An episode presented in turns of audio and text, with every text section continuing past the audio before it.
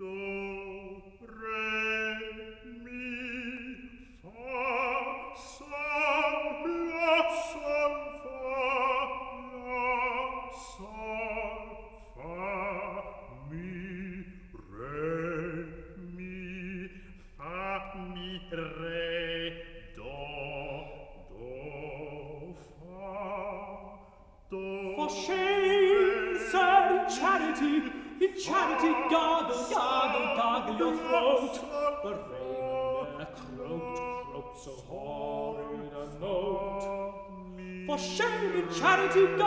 fruggi,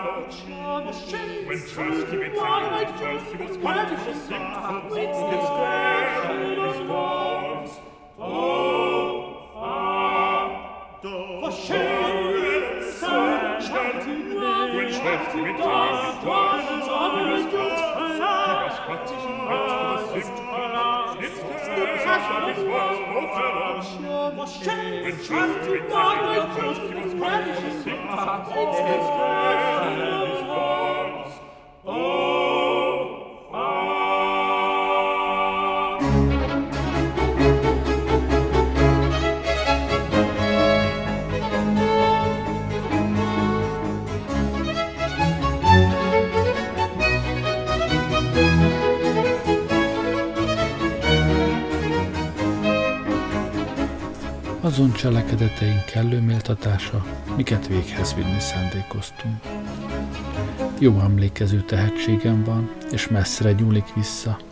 Kedves olvasóm, te, ki az élet kapaszkodóján odáig jutottál, hogy a gondtalan ifjúság középkorúnak keresztel, olyan messzire persze nem követhetsz, hogy emlékezz egy bizonyos időszaki folyóiratra, ami az amatőr néven látott napvilágot. Nemes cél felé törekedett, a függetlenség gyönyörű eszméjét kísérelte meg az emberek fejébe verni, a segíts magadon szép elvét vallotta. Valamelyik fejezet azt magyarázta, hogy készíthet az ember virágos vázát ausztráliai húsos fazéból. Másik, hogy alkothat vajas tubusokból zongoraszéket. Harmadik kitanított, hogyan használhatod fel a régi kalapdobozokat zsalogátternek. Vagyis hát az volt a dolog lényege, hogy mindig olyanokból készíthetsz valamit, ami nem arra készült. Ami lehetőség szerint a legkevésbé felel meg a célnak. Jól emlékszem, két teljes oldal volt annak szentelve, miszerint kedvet és erőt öntsön az emberekbe, hogy esernyő álmányokat készítsenek régi gázcsövekből. Esernyők és kalapok elhelyezésére kevésbé alkalmas dolgot a gázcsöveknél én elképzelni nem tudok, ha mégis akadna, Biztos vagyok benne, eszébe jut a szerzőnek is, és felajánlja. Képkeretet alkothatsz sörös üvegdugókból. Elteszed a dugókat, képet majd találsz valahol, kész a mű. Hány sört kell általában elfogyasztani ehhez, hogy a képkeret vállalkozás milyen hatással van a képkeretező testi, lelki és erkölcsi jóvoltára, azzal nem törődött az amatőr. Kiszámítottam, hogy közepes nagyságú képhez majdnem elegendő 16 tucat sörös palack. Hogy érdekele valakit még a képkeretezés, miután megivott 16 tucat sört, nem tudom. Hogy nagyon büszke lenne aztán a képre, kérdés. Csak hogy nem ez volt a fontos.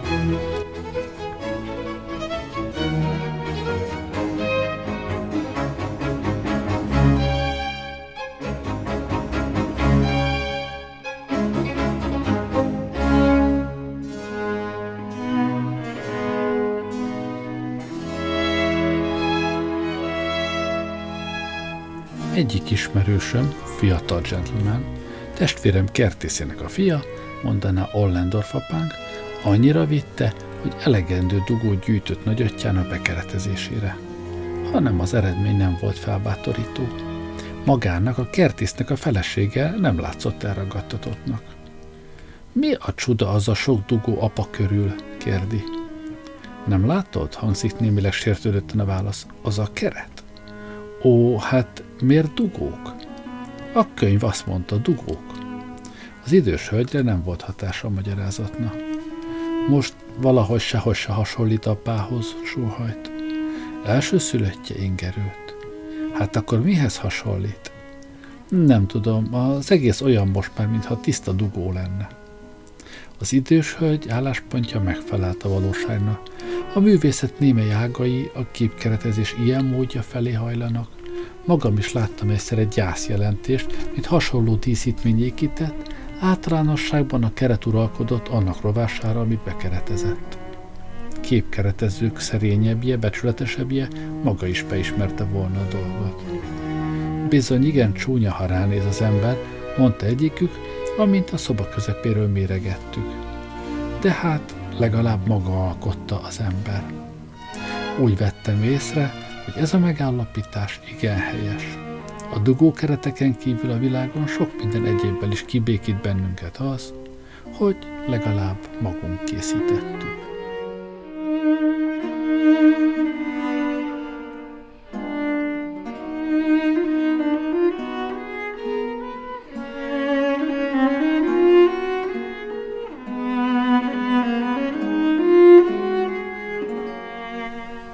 Másik ifjú barátom, úgy vettem észre, az ifjúság leginkább az a réteg, mely kedveli az amatőr jó tanácsait, úgy vélem, ha az ember öregszik, kevésbé merész, kevésbé vállalkozó. Hintaszéket fabrikált egy könyv útmutatásai szerint sörös hordóból. Minden gyakorlati szempont szerint rossz volt ez a hintaszék. Túlságosan erősen ívelt, ugyanabban az időben túlságosan sok felé ívelt. Azt tartom, ha valaki hintaszékben ül, nem akar folytonosan hintázni. Eljön az idő, mikor azt gondolja, no, most már eleget hintáztam, most kicsit majd csendben ülök, mert másképp baj lesz. Ez itten a makacs hintaszékek közé tartozott, az emberiség veszedelme az ilyesmit teher saját magának. Az volt a hite, azért alkották, hogy hintázzon. Ha nem hintázik, időt fecsérel. Ha egyszer elkezdte, meg nem bírta akadályozni a világon semmi. Soha senki arra nem indíthatta volna, hogy a saját gazdája feje fölé ne kerüljön. Az volt az egyetlen, ami aztán kijózanította.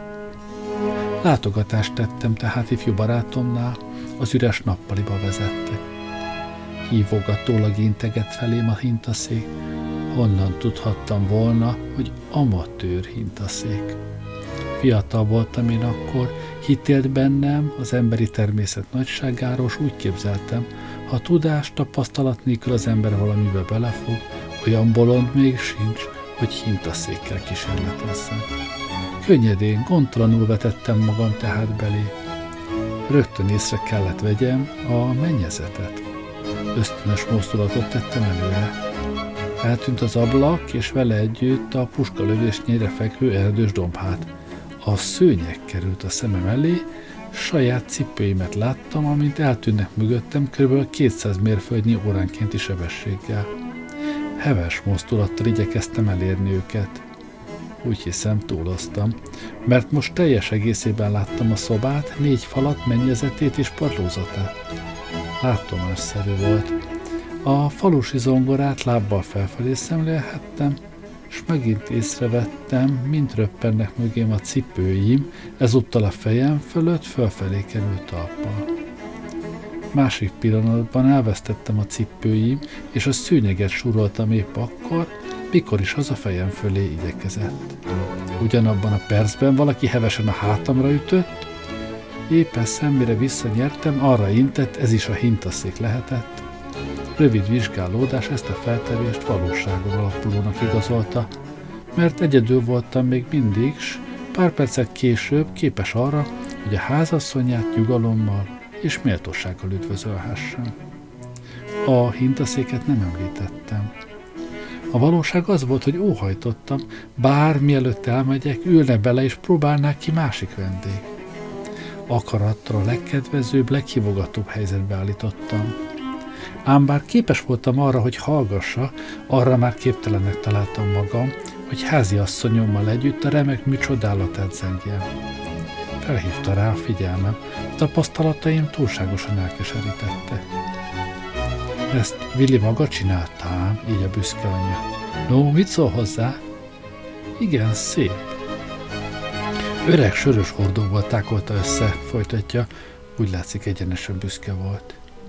Bár elnyomni igyekeztem, kikéreckedett belőlem a szemrehányás. Azokból, mondtam. Bizisten okosabbat is csinálhatott volna belőlük. Hogyan? Sok mindenféle mást is csinálhatott volna a hordókkal. Például újra sörrel tölthette volna meg őket. Meglepve nézett rám a vendéglátó hölgy, úgy éreztem, magyarázattal tartozom neki. Mert látja, igyekeztem, ez a szék nincs egész jól összeeszkábálva, a görbék nagyon rövidek, túlságosan meg vannak hajlítva, talán kegyed is látja, egyik magasabban fekszik a másiknál, és az átmérője keskenyebb, a hátrész nincs szögben. Ha elfoglalják, a középsúly nem esi, a hölgy közbevág. Maga ült már rajta, mondta egyszerűen. De nem soká, biztosítottam. Megváltozott a modora, engesztelőbb lett. Úgy sajnálom, mondja, mert egészen csinos. Az helyeseltem, és épp itt nyilatkozik meg fiának ügyessége. A szék megjelenésében elhárít magáról minden gyanút. Okos módon fel lehetne használni igazán humánus célra. Vannak mi nekünk közös ismerőseink. Neveket nem említek, hisz tudja, kikre gondolok, büszke, öntelt, nagyszerű személyisége, kiken sokat javítana ez a szék. Ha én Billy vagyok, valami művészies drapériával elrejtem a mechanizmust, rendkívül csábító vánkoskákat helyeznék a szerkezetre, és felhasználnám arra, hogy szerénységet, méltóságot tanítsak az embereknek.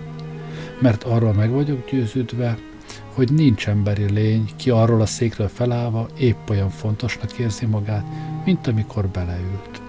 Lám, a kedves fia automatikus készüléket alkotott az emberi nagyság futólagos voltának kifejezésére. Mint erkölcsileg hatékony erő, ez a szék áruhába öltöztetett áldás lenne. Háziasszonyom halvány mosolyra fakadt, félek inkább udvariasságból, sem mint lelki gyönyörűségből. Kicsit szigorúan itt elmondja. Ha meggondolja, hogy a gyerek ezelőtt a világon semmi hasonló dolgot nem végzett, hogy nincs semmi tudása és tapasztalata ilyesmihez, akkor igazán nem olyan rossz. Erről az oldaláról szemlélve a dolgot, arra kényszerültem, hogy megadjam magam. Nem akartam feltárni előtte, hogy mielőtt nehéz feladatba kezd, jobb volna, ha a fiatalember előbb a tudását bővíteni és tapasztalatot gyűjtene. Ez népszerűtlen elmélet.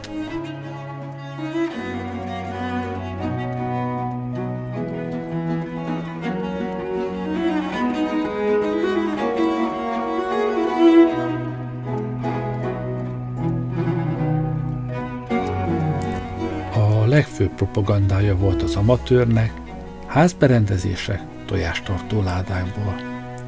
Miért tojásos ládákból, azt soha meg nem értettem de az amatőr szerint azok a háztartás alapvető elemei. Csak elég tojásládával rendelkezzék, akkor nincs az a fiatal házaspár, akinek gondja lenne a berendezésre. Három tojásládából íróasztal, a negyediken rajta ülsz. A könyveid tojásládákban körülötted. Kész a dolgozószobád.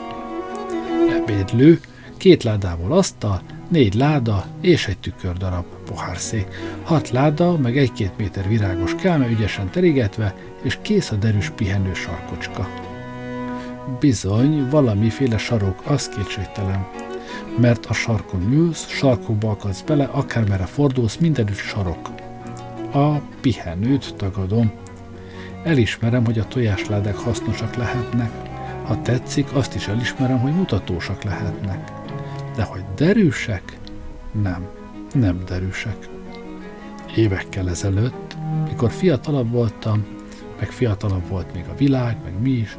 Egyetlen vagyonunk, mindenünk a jövő volt. Akkor olyan háztartásokat, otthonokat alapítottunk, amilyeneket kevesebb reményel élő népek több mint egyszerűnek jelentettek volna ki. Ott volt helye a tojásládának, vagy hasonló iskolájú bútorzatnak. Szombattól hétfőig akkor vendég voltam. Tojásládába akasztottam a ruháimat. Tojásládán ültem egy másik tojásláda előtt, amin ebéd állott. Szerettem tojásládán. Istenem, ha csak egy percre úgy érezném a vérem zúgását, mint akkor ott a tojásládán, megelégednék azzal is, ha tojásládákon ülhetnék mindaddig, míg eljön az idő, és elhantolnak a tojásládába. Láda a sírkövem is, tojásláda. Sok szép estét töltöttem tojásládán, ágyba bújtam, és tojásláda volt az ágy. Megvan neki a maga jó oldala, nem tréfával mondom, de hogy derűs, pihenő helyecske volna, no hát, arról nem lehet szó.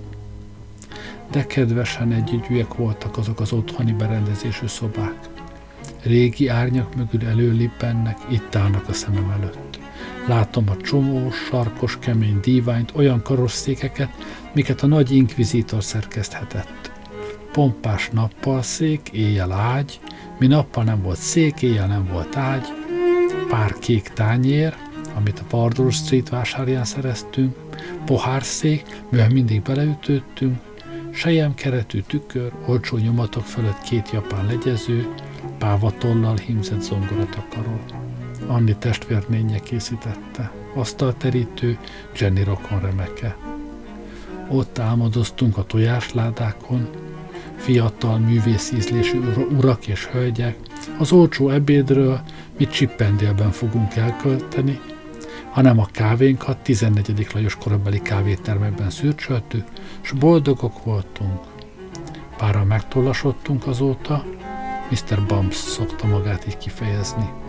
Ha ellátogatok hozzájuk, észre kell vegyem, mi szerint igazi csippendél székeken ülne, Sheraton asztalok előtt, és igazi Adam Sky, ha melegíti őket, de jó Isten, hová lettek az álmok, hová a lelkesedés, ami úgy lengte át a második emeleti udvarukat, mint friss márciusi fuvallat. Tán ott maradtak a virágos kelmével behúzott tojásládákban, a két krajcáros legyezőkön. A sors olyan nyúlós kezű, ha ád, mindig el is vesz. Pár silinget dobott nekünk, meg sok-sok reménységet. Most fontokkal fizet, de fizet aggodalmakkal, bajokkal is. Miért nem tudtuk, milyen boldogok voltunk a tojásláda trónjainkon?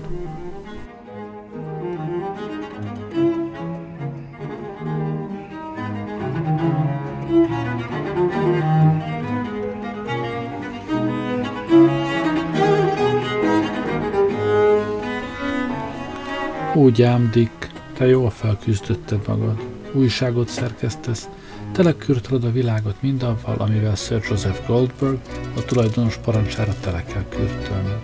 Olyan leszkéket adsz fel az embereknek, miket Sir Goldberg parancsára kell megtanulniuk. Azt mondják, jövő évben báró rangot kap. Meg vagyok róla győződve, hogy megérdemelte. Lesz ott holmi, holmi kis nemesség a számomra is, Dick te is célhoz értél, abba hagytad az allegóriákat. Kérlek, melyik gazdag műbarát szereti, ha a saját falai emlékeztetik rá szüntelen, hogy Midász királynak szamárfülei voltak, hogy Lázár a kapu előtt ölt időtlen időkig. Most arcképeket festesz, és mindenki azt mondja, a jövő embere vagy. Az impresszió például mesés volt, az öreg Lady Jezebel olyan gyönyörű szép rajta, megszólalásig hű. Bizisten szép, és mégis olyan jó. Bámulatra méltó művészeted. Mégis, Dick, Tam, öreg cimborák, ezer siker között nem ére utol olyan perc, mikor élő, elő szeretnétek halászni a régi tojásládákat a múltból. Nem szeretnétek kibútorozni a Camden Town régi tanyáit a ládával, hogy ott találjátok a fiatalságot, szerelmeinket, hitünket. Valamelyik nap egy incidens elevenítette fel bennem ezeket a régi dolgokat. Először látogattam meg valakit, egy művész ismerősömet. Arra kért, keressen fel őt kis otthonában. öreg édesapjával él. Rendkívül csodálkozásomra, hisz azt hittem, ez az őrület rég kihalt már, a lakás félig ládákból volt berendezve. Úgynevezett kisztnik, dobozok, tojásládák. Ez a barátom megkeres 20 fontot hetenként. Az öreg papa rigolyája így fejezte ki magát, hogy ezeket a rémeket gyártja. Olyan büszke volt rájuk, mintha díszbútor gyűjtemény volna a South Kensington Múzeumból. Az ebédlőbe vezetett, hogy a legújabb remeket megmutassa. Új könyves pac. A szoba különben csinosan van berendezve, el nem képzelhető semmi az égvilágon, mi jobban eltorzítaná, mint a remekmű. Fölösleges dolog megmagyarázni, mi szerint egy csoda tojásládából alkotódott. Egy szempillantás alatt láthatta mindenki, hogy csak is és kizárólag abból lehet. Nevezetesen pedig csúnyán összetákolt tojásládákból, amiket a ládagyárnak nem szabadott volna útjára engedni. Szégyen folytjai a tojásládaiparnak. Aztán felmentünk a hálószobába. Úgy nyitotta fel az ajtaját, mint olyan ember, ki drága kövek ritka és értékes múzeumát akarja elibénk tárni. Az öreg, mondja, alkotott ebben a szobában mindent, amit lát. Beléptünk. Először a ruhás szekrényre hívta fel a figyelmem. Majd én támogatom addig, míg az ajtót kinyitja, úgy hiszem kicsit egyenetlen a padló, inok, ha nem vigyáz. Vigyáztam, hanem ingott mégis. Addig tologattuk, simogattuk, hogy kinyílott, aztán minden nagyobb szerencsétlenség nélkül. Csodálkoztam, hogy milyen gyér a ruhás szekrény tartalma. Úgy ismertem a barátom, mint aki jól öltözködik. Tudja, magyarázta, nem igen rakhatok többet bele, csak a legszükségesebbeket. Nagy darab fiú vagyok, ha véletlenül sietek, magamra döntöm az egészet. Valószínűnek is látszott. Kérdeztem, hol tartja a többi ruháját, hol öltözködik. Hát, rendesen a fürdőszobában, felel szerényen, ott tartom a legtöbb dolgomat. Persze az öreg nem tudja. Fiókos szekrényt mutat. Az egyik fiók nyitva áll. Ezt mindig nyitva kell hagyni, magyarázza, mert amire épp szükségem van, azt ebbe rakom. Nem igen nyílnak, csukódnak könnyen ezek a fiókok, vagyis hát inkább elég jól záródna, hanem akkor megint nem nyílnak ki. Az időtől függ, azt hiszem, nyáron nyílnak, csukódnak egész jól merem állítani. Reménykedő természete van a barátomnak, hanem a fürdőszoba büszkesége a mostó. Hát erről mit tart? Kiált lelkesedve. Igazi márvány teteje van. Tovább nem újonghatott, Izgalmában rátette egyik kezét az alkalmatosságra, ennek a mozdulatnak a természetes következménye lett, hogy a lap lecsúszott, inkább véletlenül, mint akarattal a korsót még felbírtam fogni. Felfogtam a benne levő vizet is. A mosdótál a lapjára zuhant, és nem is esett nagy kár, csak bennem meg a szappantartóban. Nem bírt szívemben csodálat kelni eme mosdó láttán, Kicsit nedvesnek éreztem magam. De hát, mit csinál, ha mostani akar? kérdem, miután ketten összeállítottuk megint az egészet. Olyan lett, mint az összeesküvő, ki mély titkot készül elárulni. Körültekintett a szobában, mint akit tetten érte, aztán lábújhegyre állva az ágy mögött pohárszéket nyitott fel, abban kicsiny mosdótál állott, mellette kicsiny kanna ne szóljon az öregnek, mondja, ezeket itt tartom a pohárszékben, aztán úgy mosakszom a földön. Ez volt a legnagyobb, mint a tojásládáknak valaha is köszönhettem. A csaló fiú, amint titokban a padlón mosakodik az ágy mögött, remeg minden lépésnél, hisz jöhet az öreg.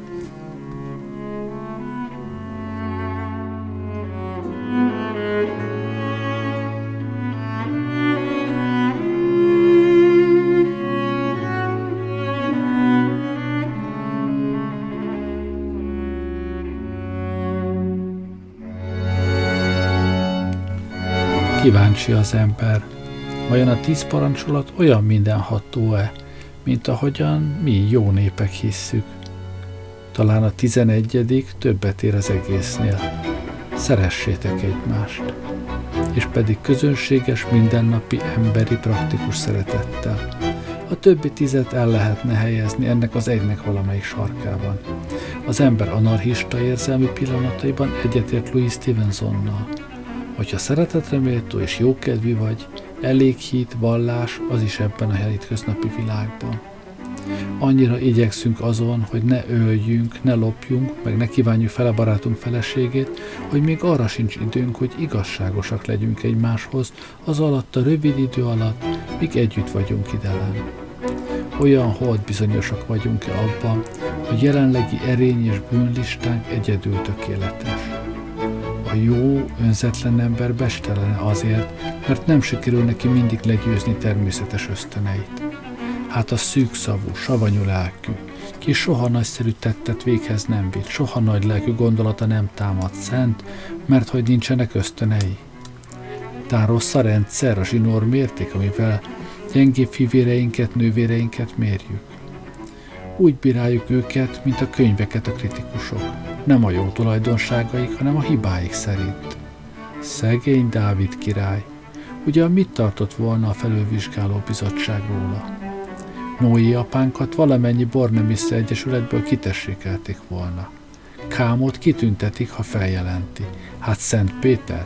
Szegény, gyönge Szent Péter. Jó, hogy apostol kollégái meg a mester nem voltak olyan szigorúak az erénycsősségben, mint, amilyek, milyen, mint amilyenek mi vagyunk ma.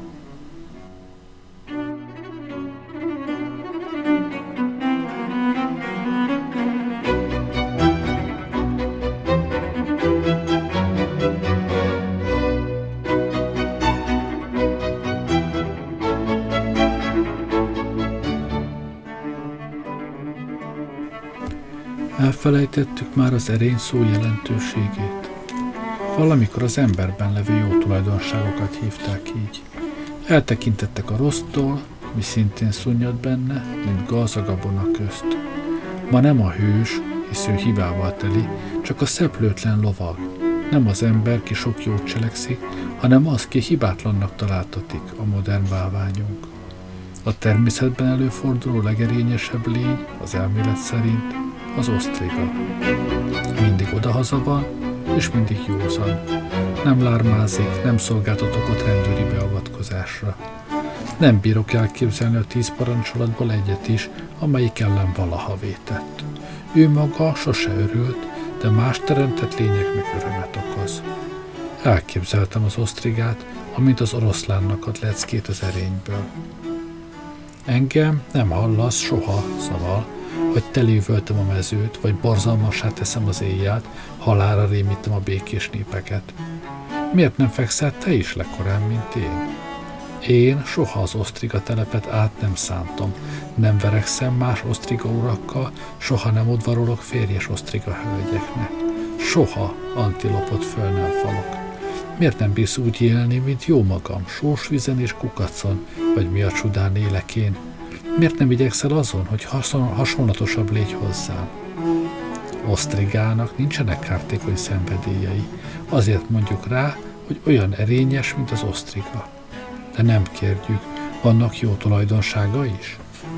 Az oroszlánnak sokszor olyan a viselkedése, hogy semmiféle igaz ember nem hagyhatná jóvá.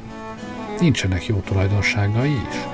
Az elhízott, elpuhult, sima erényest, vajon olyan jól fogadja majd Szent Péter, mint ahogy azt maga reméli. Szent Péter majd kicsit kinyitja a kaput, megnézi az emberét tetőtől talpig. Ki vagy? Én volnék, felel az erényes ember olajos, elégedett mosolyával, és eljöttem.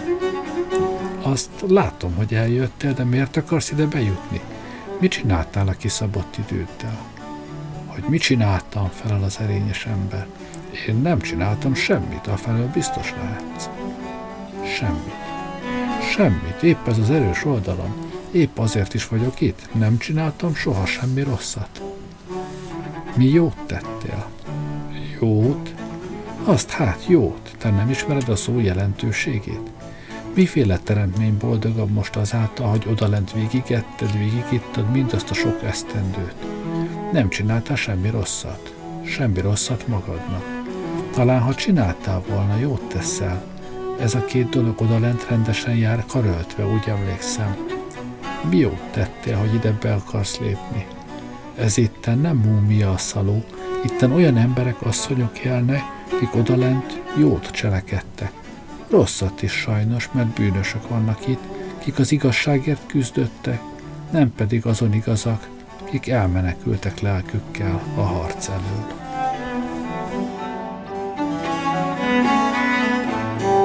Nem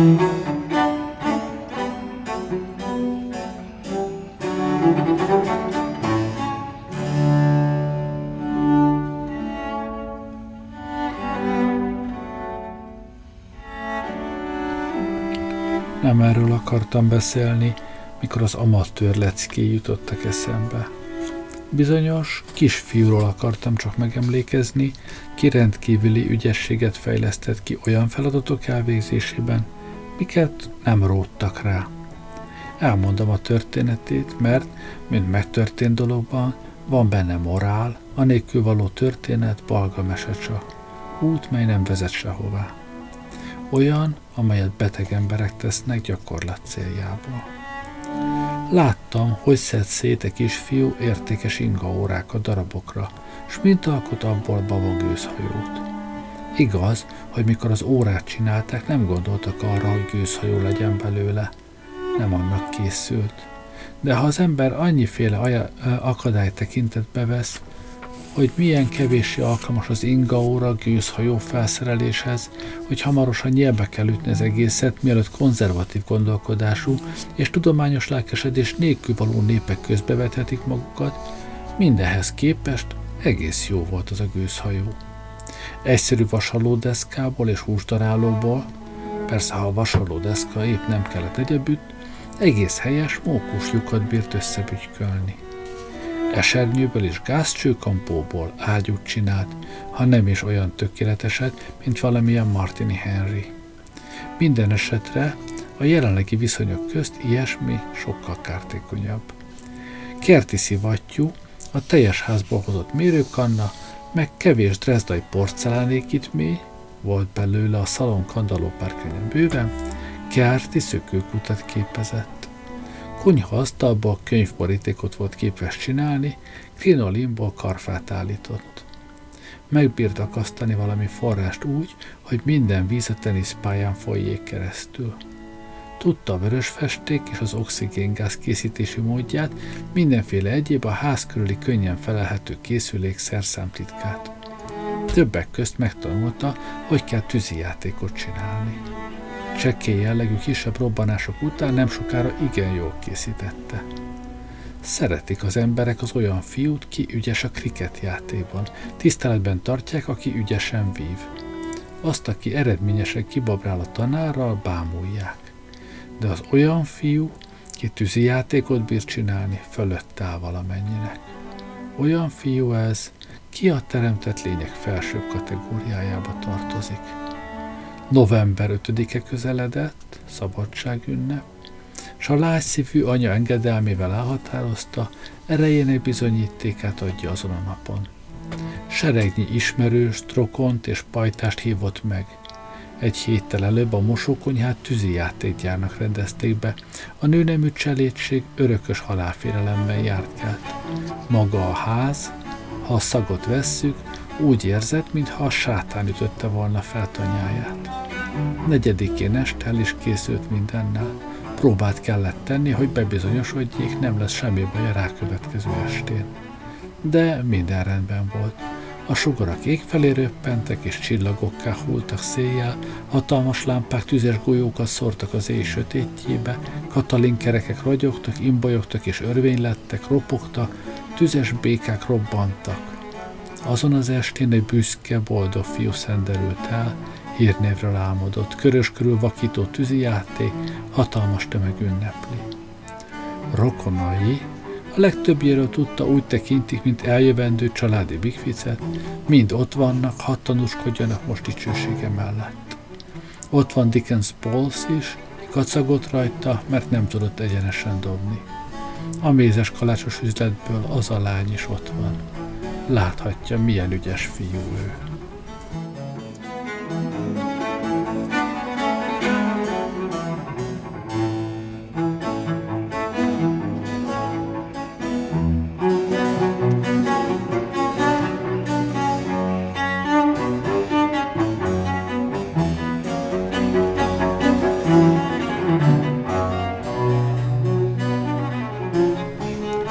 Megjött az ünnepei estéje. Megérkeztek vele a vendégek. Sálakba, kabátokba bugyolálva őt valamennyi a halajta előtt. Nagybácsik, unokatestvérek, nagylénik, kisfiúk, nagyfiúk, kislányok, nagylányok, asszonyok, összesen lehettek ott vagy negyvenen. Vártuk az ünnepély kezdetét. Hanem a tűzi játék nem ment. Hogy miért nem ment, azt én meg nem tudom magyarázni, senki a világon soha meg nem bírná. A természet törvényei arra az egyetlen éjjelre fel voltak függesztve. A rakéták leestek, és kiadták a lelküket ott, ahol voltak. Semmi hatalom nem, bírt, nem bírta a békákat ugrásra bírni. A pattantyúk füstölögtek és kialudtak. A hatalmas fénycsóvák gyertyafényűre zsugorodtak, a katalinkerekek csupa kis forgó Szent János bogár. A tüzes kígyóban annyi élet nem volt, mint valami teknősben. A legszebb darab, hajó a tengeren, csak a Vitorla hegyet meg a kapitány mutatta. Kialudt.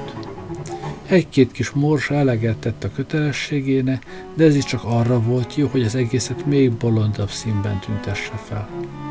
A kislányok vihogtak, a fiúk füttyentette, a nénik és az unokatestvérek azt mondták, hogy szép. A nagybácsik kérdezték, hogy készen már, és hogy vacsoráról, induló vonatokról beszélte. A szomszédok nevetve elszélettek, a lágyszívű anya azt mondta, nem baj, no, és elmagyarázta, hogy tegnap milyen jól ment minden. Az okos kisfiú lement a szobájába, és odalent a sötétben kizokogta magát szíve szerint. Órákkal később, mikor már elfelejtették őt, kilopózott a kertbe. Leült reményének romjai közé, és azon törte a fejét, mi okozhatta a bukást. Kutatgatva kihúz a zsebéből és katúja gyufát, meggyújtja, egy rakéta végéhez tartja. Hiába igyekezett négy órával előbb meggyújtani. Sercegett egy pillanatig, majd egy szökkisre a levegőben termett, ezer darabra tört fénytengerbe fulladt. Másikat próbált, aztán újra másikat, az eredmény mindig ugyanaz. A fénypontot a hajó a tengeren meggyújtotta újra. Pontról pontra megjelent a tünemény, csak a kapitány és az egyik vitorlahegy hiányzott, ott állott az éjjelben a tökéletes kép, a fényhatás minden pompájában. Fénycsóvák világították a gyertyákat, kerekeket, rakétákat, mik nemrég oly konokul ellenszegültek annak, hogy fellángoljanak, miket félre kellett lökni, mint hasznavehetetleneket. Most, hogy az éjjel fuvalma, köde megcsípte őket, olyan magasra szökkentek, mint egyetlen egy vulkánkitörés. Az isteni tűzi játék előtt ott állott a kisfiú egyetlen vigasztaló tényjel, az anyja keze a kezében. Akkor titok volt előtte az egész. Később, mikor megtanulta az életet jobban megismerni, megértette, hogy egy véletlen példája volt annak a biztos, de megmagyarázhatatlan ténynek, minden emberi dolgok szabályozójának. Tűzi játékot kudarcotva mindaddig, amíg hiúságból a tömeg előtt csillogtatod.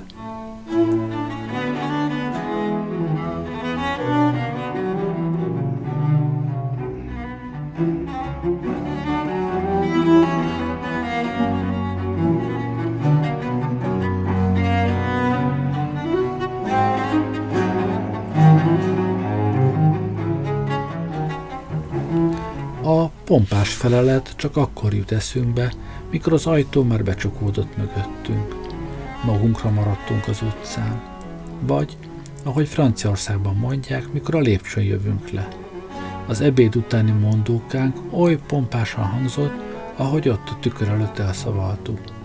Furcsán laposnak tűnik fel pohár csörgés közepette.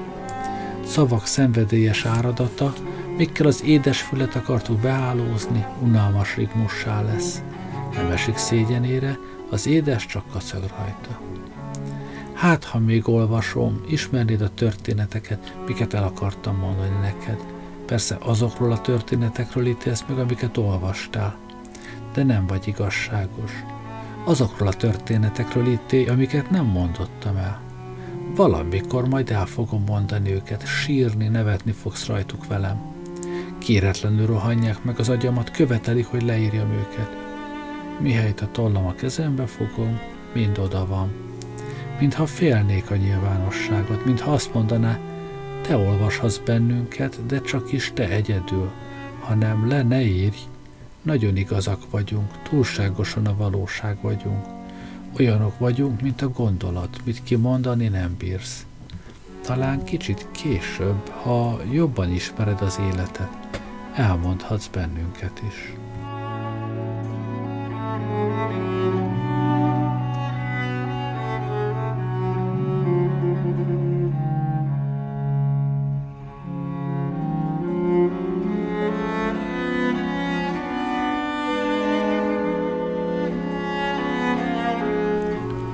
Ha magamról kritikai eszét írnék, elővenném azokat a történeteket, miket írni kezdtem és abba hagytam. Hogy miért hagytam abba, azt magam sem tudom megmagyarázni. Jó dolgok pedig majdnem mind. Sokkal jobbak, mint azok, amiket befejeztem. Ha majd lesz ráérő időt, kedves olvasó, elmondom a megkezdett dolgoknak egyik-két másikát. Akkor ítélhetsz. Mindig helyes észjárású embernek tartottam magam, és annál furcsább, hogy szellememnek eme csöndben született gyermekei, ahogy a polcon nyugvó vékony dongáikra pillantok, mind-mind kísértett történetek. A szellemekben való reménykedés megvan mindnyájunkban. A világ velük érdekesebb színben tűnik fel az emberek annyi évek örökösei előtt. A tudomány évről évre megrázza a molyrákta függönyt, mely áttakarja előlünk a valóságot. Megnyitja az zárt ajtókat és kitárja titkaikat, bevilágít a rejtett folyosókra, kitisztítja a mocsarakat, felfedi a rejtett utakat. Mindenütt sok port talál. Ez a vízhangos, vén kastély, a világ, teli volt titkokkal, csodákkal, mikor még gyerekek voltunk.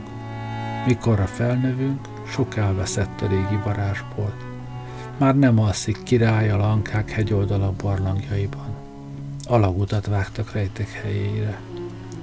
Lekergettük az Olimpuszról az isteneket, hold sugaras erdőn át haladó vándor már nem féli Afrodité arcának édes halált hozó fényét. Torkalapácsa nem üti a tölgyet, csak a kiránduló vonat gyors, dübögő vízhangja ez. Kisöpörjük az erdőből a tündéreket, a tengert átszűrtük, hogy ne maradjon nimfa benne. Már a szellemek is itt hagynak bennünket, kipusztítja őket a pszichikai kutatótársaság. Valamennyi közül ők a legkevésbé sajnálatra méltó, kiállhatatlan fickók voltak, rozsdás láncukat csörgették, nyögtek, sóhajtoztak, csak hagyd menjenek. Pedig érdekesek lennének, ha akarnának. János király uralkodásának idejéből az öreg úriember jut eszembe. Ugyanannak az erdőnek a peremén ölték meg, aminek ide látszanak a fái. Hátba szúrták szegény öreget, ahogy hazafelé lovagolt, a teste a vizes árava repült, azóta is torsírjának nevezik.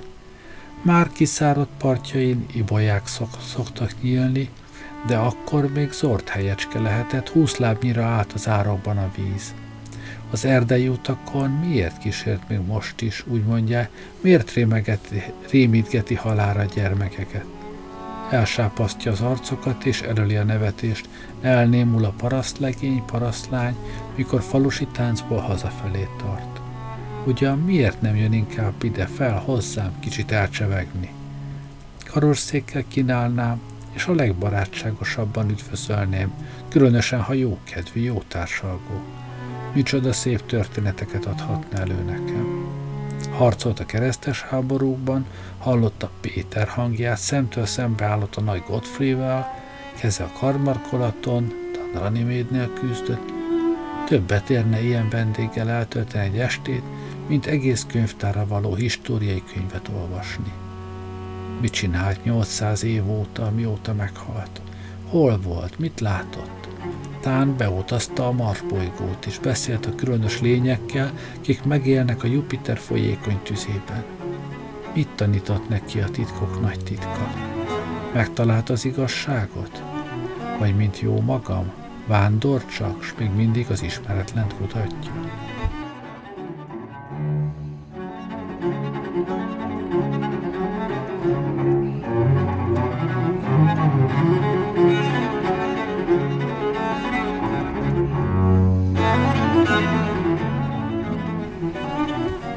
Szegény, sápat, szürke apáca te. Azt mondják, éjfél körül felmerült sápat arcod a romba dőlt kolostorablakon, az ember hallja a cédrusfák felől ott a kertből a karcsörgést. Bízas szomorú dolog lehetett, nagyon jól megértelek, kedves hölgyem. Mindkét kedvesed udvarlót halott, magad zárdába vonultál vissza. Hidd el, őszintén sajnállak. De minek töltöd el valamennyi estéd avval, hogy felújítod a kínos emléket? Hát nem jobb volna, ha elfelejtenéd? Képzeld, ha egész életünkben a kezeinket tördelnénk és jajgatnánk a sok gonoszság fölött, amit gyermekkorunkban elkövettek ellenünk. Vége már annak. Ha még él a kedves, ha feleségül vesz, akkor se lettél volna boldog.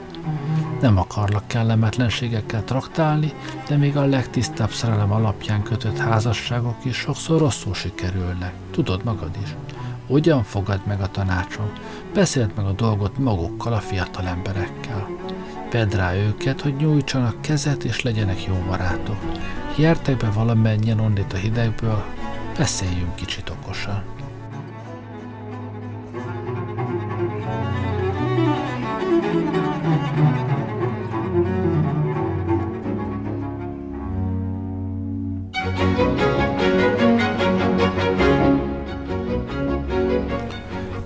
Akartok bennünket bajba keverni, szegény sápat kísértete? Hát nem vagyunk mi a ti gyermekeitek. Legyetek bölcs barátaink. Mondjátok el inkább, hogyan szerettetek a legények ifjú éveitekben. Mit feleltek a lányok? Mit gondoltok? Sokat változott a világ? Nem voltak már akkor is feministák? Nem voltak, akik utálták a négy falat, az örökös rokkapergetést?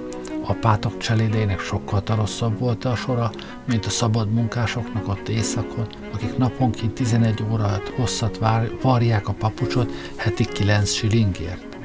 Mit gondoltok, az utolsó ezer évben sokat változott a társadalom? Rosszabbá, jobbá lett? Vagy pedig úgy nagyjában teljesen ugyanaz, csak épp a dolgoknak más nevet adtuk? No, mondjátok hát, mit tanultatok tőlük? Mit tanultatok tőlük? Talántán azonban a szellemek megharagudnának a bizalmas kérdésekért.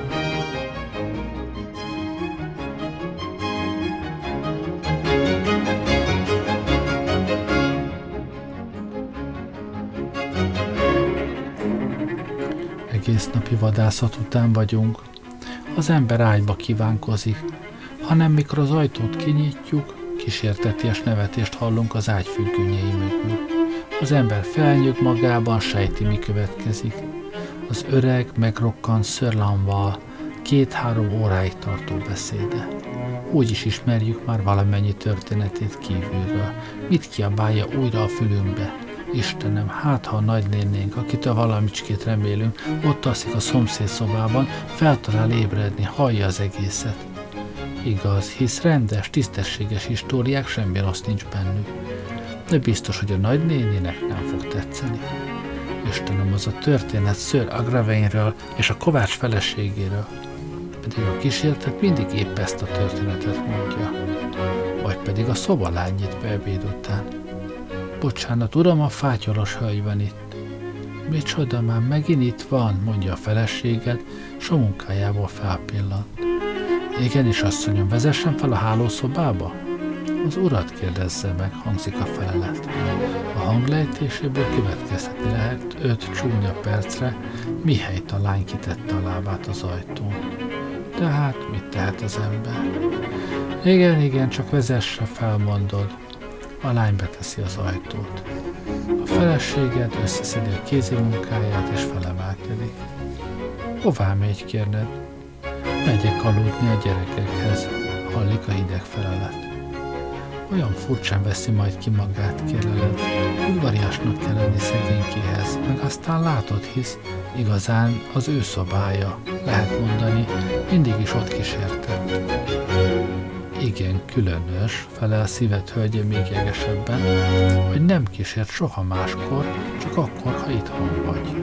Hogy hová megy, amikor a városban megy, arról fogalmam sincs.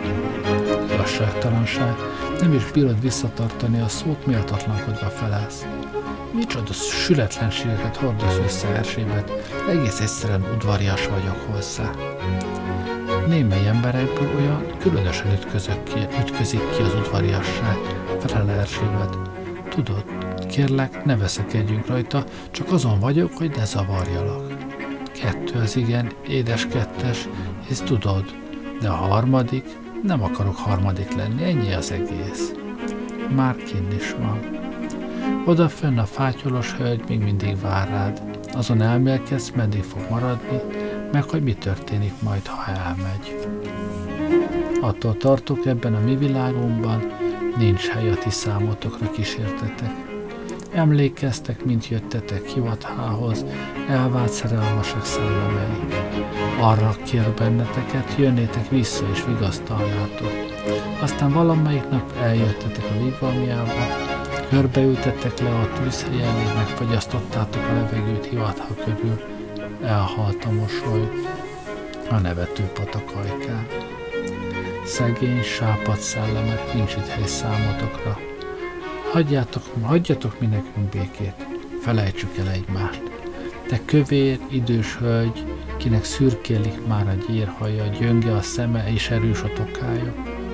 Érdes már a hangod a sok veszekedéstől és panasztól, amire bizony a háztartásban szükség van.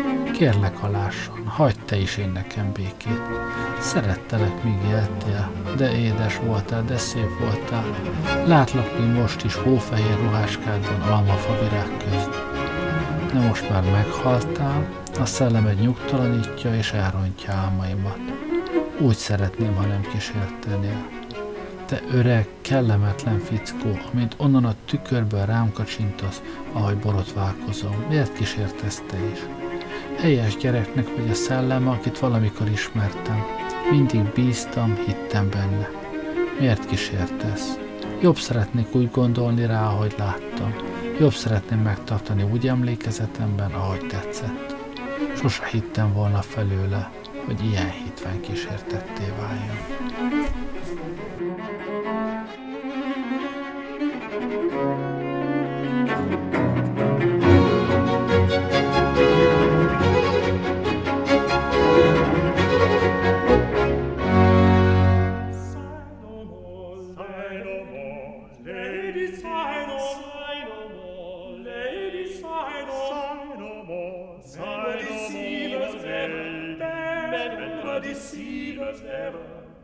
one foot in sea and one on shore, to one thing constant never, to one thing constant never.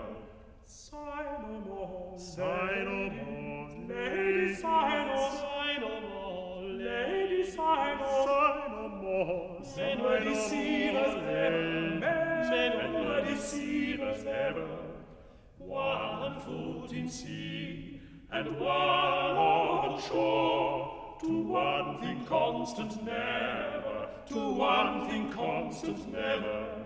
Then sigh, then sigh of sorrow, but let, but let them go, them go, and be you blind, and be blind, and merry, converting all your loads of hope. converting all your notes of woe into hey, into down, hey, down, daddy, hey, into down, hey, down, daddy, hey, down, daddy, hey, down, daddy, hey, down, daddy, to hey, down, daddy, and sigh, and sigh not so, but let, but let them go, and be in love.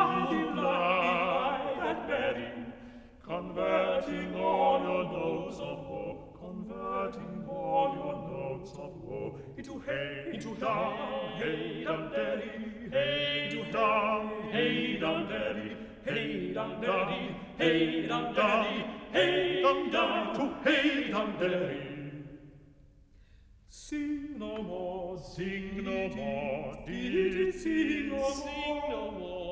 Did sing no more, sing no more, sing no more, and heavy, of damn so dull and heavy, the thrones of men were ever so, since summer first was leafy, since summer first was leafy. Sing no more, sing no more, did it sing no more, sing no more, Did sing no more? Sing no more, sing no more, ditties, of them so dull and heavy. The throats of men were ever so, since summer first was leafy, since summer first was leafy. then sigh, then sigh not so, but let, but let him go, and be you blind, and be you blind, and merry, converting all your notes of woe, converting all your notes of woe into hey, into down, hey, down, derry, hey, into down, hey, down, derry, hey, down, derry, hey, down, daddy, hey, down, down to hey, down, daddy, then sigh, then sigh not so, but let, but let them go, and be you you blind, be blind and merry, converting all your notes of woe, converting all your notes of woe. Into hey, into down, hey, down, daddy, hey, into down, hey, down, daddy, hey, down, daddy, hey, down, daddy, hey, down, down to hey, down, daddy.